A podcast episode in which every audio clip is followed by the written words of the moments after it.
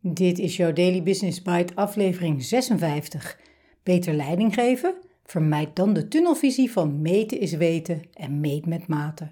Door Jan Blets op chro.nl 10 augustus 2022.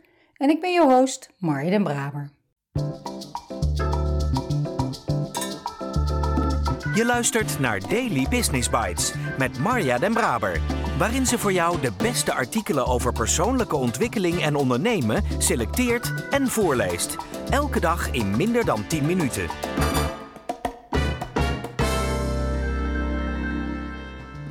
Een hele fijne dag en welkom terug bij de Daily Business Bites. Of welkom als je voor de eerste keer luistert. Dit is de podcast waarin ik je de beste artikelen voorlees die je kan vinden over ondernemen en persoonlijke ontwikkeling. Soms een beetje te enthousiast, maar ik kan het niet helpen. Ik houd van het onderwerp en van lezen. Dus dank dat je met mij meeluistert vandaag en elke dag. Wat je meet kun je managen, heet het. Alleen meten we hooguit een gedeelte van de complexe werkelijkheid. Leiders die dat vergeten, roepen allerlei ongewenst gedrag op. Blijkt uit het recente boek De Meetmaatschappij van Berend van der Kolk. When a measure becomes a target, it ceases to be a good measure. Deze wet van Goodhart beschrijft de menselijke neiging om de complexe werkelijkheid te vangen in een beperkt aantal indicatoren. Vaak zelfs slechts één indicator, een cijfer zoals de CITO-score van een kind, de Net Promoter van een bedrijf of het bruto binnenlands product van een land om vervolgens het beïnvloeden ervan tot doel te verheffen. De indicator wordt dus niet meer alleen ingezet om de werkelijkheid te beschrijven, maar ook om deze te beïnvloeden. Een bekend voorbeeld van Goodhart's Law is het cobra-effect. Om een cobra-plaag te voorkomen bedacht de Indiase overheid een regeling waarbij burgers een vergoeding kregen voor elke dode cobra die ze inleverden. De bedoeling was dat burgers hierbij actief zouden bijdragen aan het terugbrengen van de cobra-populatie, het aantal dode cobra's was dus een doel op zich geworden. Hoe meer dode cobra's, hoe beter. Maar helaas werkte dit anders dan gedacht. Burgers gingen namelijk cobra's fokken om zoveel mogelijk opbrengst te genereren. Toen de overheid de regeling daarom weer introk, werden alle gefokte cobra's losgelaten. Het probleem was niet opgelost, maar juist verergerd. Charles Goodhart formuleerde zijn wet in 1975 bepaalt geen nieuw inzicht, die in de afgelopen jaren alleen maar aan betekenis heeft gewonnen. We leven tegenwoordig tenslotte in een meetmaatschappij, zoals Berend van der Kolk, onderzoeker en universitair hoofddocent van de vakgroep Accounting aan de VU, het noemt. Overheid en bedrijfsleven baseren hun beleid op getallen en steeds meer individuen gebruiken statistische inzichten als instrumenten van zelfkennis en verbetering. Dat schrijft hij in zijn eind vorig jaar verschenen boek De Meetmaatschappij, hoe meer data we vergaren, des te beter kunnen we volgens onszelf geïnformeerde beslissingen nemen. Kortom, meten is weten en wat je meet kun je managen. Van der Kolk wijst er evenwel fijntjes op dat dit meten en managen misschien opgaat voor fysieke objecten, maar niet voor mensen en organisaties. Sterker nog, vaak leidt meten tot een illusie van weten, een soort schijnkennis op basis waarvan vervolgens toch beslissingen worden genomen. Meten is in veel van deze gevallen helemaal geen weten, eerder een kwantitatieve gooi doen naar, die ook nog eens allerlei bijwerkingen genereert. Wat getallen namelijk ook doen, is zaken vergelijkbaar maken. En een wereld die meetbaar en vergelijkbaar is, leent zich om rankings en hiërarchieën aan te brengen. Van der Kolk refereert aan Jack Welch, de oud-CEO van General Electric. Die stelde dat de onderste 10% medewerkers van zo'n ranglijst elk jaar moesten worden ontslagen. De aantrekkingskracht van dergelijke ranglijsten zit hem in de schijn van objectiviteit, al dus van der Kolk. De aanname is dat de plaats op een ranglijst iets zegt over objectieve kwaliteit of prestaties, aangezien harde cijfers worden gebruikt om de rangen te bepalen. Er gaan echter diverse subjectieve beslissingen aan vooraf, maar kennelijk is het verlangen naar grip vaak te sterk om dat subjectieve karakter te onderkennen en hechten we te veel waarde aan de zogenaamd objectieve cijfers. Ook op de werkvloer. Als leidinggevende kun je niet van alles wat er in je organisatie gebeurt op de hoogte zijn. Toch wordt van je verwacht dat je goed geïnformeerde beslissingen neemt, bijvoorbeeld over wie een vast contract krijgt of wie baat heeft bij didactische training. Een manier om een beetje grip te krijgen op de complexe werkelijkheid is deze versimpelen. En dat is wat meetsystemen kunnen als geen ander. Alleen leidt die cijfermatige tunnelvisie lang niet altijd tot de beste resultaten. In het ergste geval is indicatorisme het gevolg.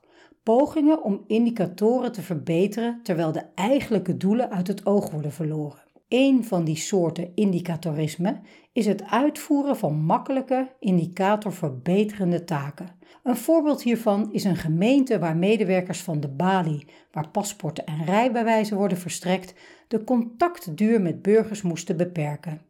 Dit leidde tot duikgedrag bij veel medewerkers en tot het vermijden van moeilijke indicatorverslechterende taken. Bali-medewerkers begonnen hun gedrag aan te passen om maar gunstiger voor de dag te komen in de spreadsheets. Niet alleen door daadwerkelijk sneller, met minder uitleg mensen te helpen, maar ook door gericht te selecteren wie ze zouden helpen. Wanneer bijvoorbeeld een twintiger met een Nederlandse naam een rijbewijs kwam aanvragen, gaven ze in het systeem aan beschikbaar te zijn. Maar wanneer iemand met een niet-Nederlands klinkende naam zich aanmeldde, wiens aanvraag mogelijk door extra uitleg of taalproblemen langer zou duren, kozen ze er soms voor om even te wachten tot een collega dit tijdrovende geval in behandeling nam. Al met al verbetert het gebruik van meetsystemen de prestaties van organisaties gemiddeld een klein beetje, concludeert Van der Kolk, met een verwijzing naar een grootschalige meta-analyse waarin de resultaten van 49 afzonderlijke studies over dit thema werden samengevoegd en geanalyseerd. De vraag is echter: tegen welke prijs gebeurt dit? Het welzijn van medewerkers zou best eens onder druk kunnen komen te staan wanneer dergelijke meetsystemen worden ingezet. Ze zouden bijvoorbeeld bang of gestrest kunnen raken van het gevoel constant gemonitord en gemeten te worden. Wat Van de Kolk betreft stoppen we met de mantra meten is weten wanneer het om prestaties van mensen en organisaties gaat en vervangen we het voor minder problematische mantra meet met mate. Een gezonde houding ten opzichte van meetsystemen bestaat eruit te erkennen dat kwantificering ontegenzeggelijk leidt tot vertaling en versimpeling, dat cijfers altijd geïnterpreteerd moeten worden en idealiter aangevuld worden met rijkere kwalitatieve informatie.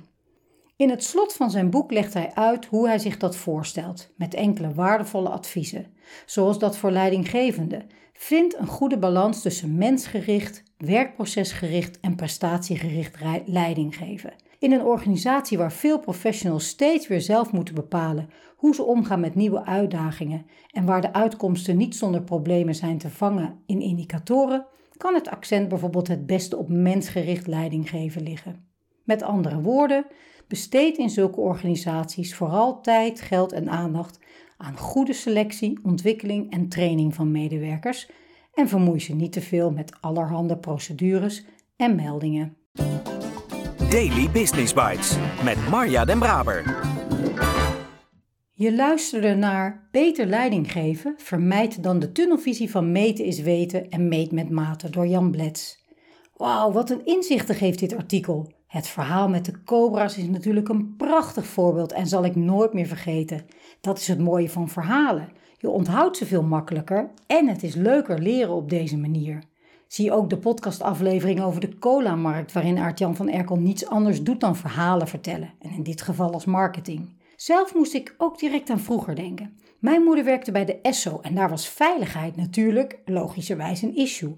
Jaarlijks werden er hele grote veiligheidsfeesten georganiseerd en daar werden afhankelijk van hoe goed de cijfers waren, bij voorkeur natuurlijk nul ongevallen, waanzinnige cadeaus ter beschikking gesteld voor het hele personeel. Uit een catalogus mocht je dan kiezen. Dat was echt een ding bij ons thuis.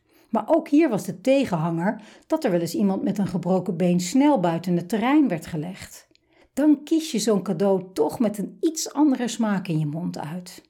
Mijn gedachten gingen ook uit naar wat meet ik zelf nog, of misschien nog wel belangrijker, wat meten onze klanten van het jaartraject.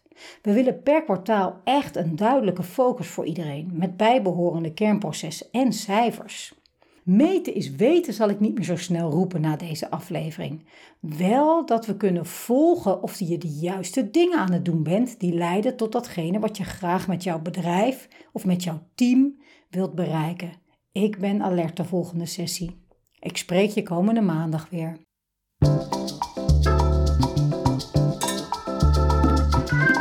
Was Daily Business Bites. Wil je vaker voorgelezen worden? Abonneer je dan op de podcast in je favoriete podcast-app. Meer weten? Klik op de links in de show notes.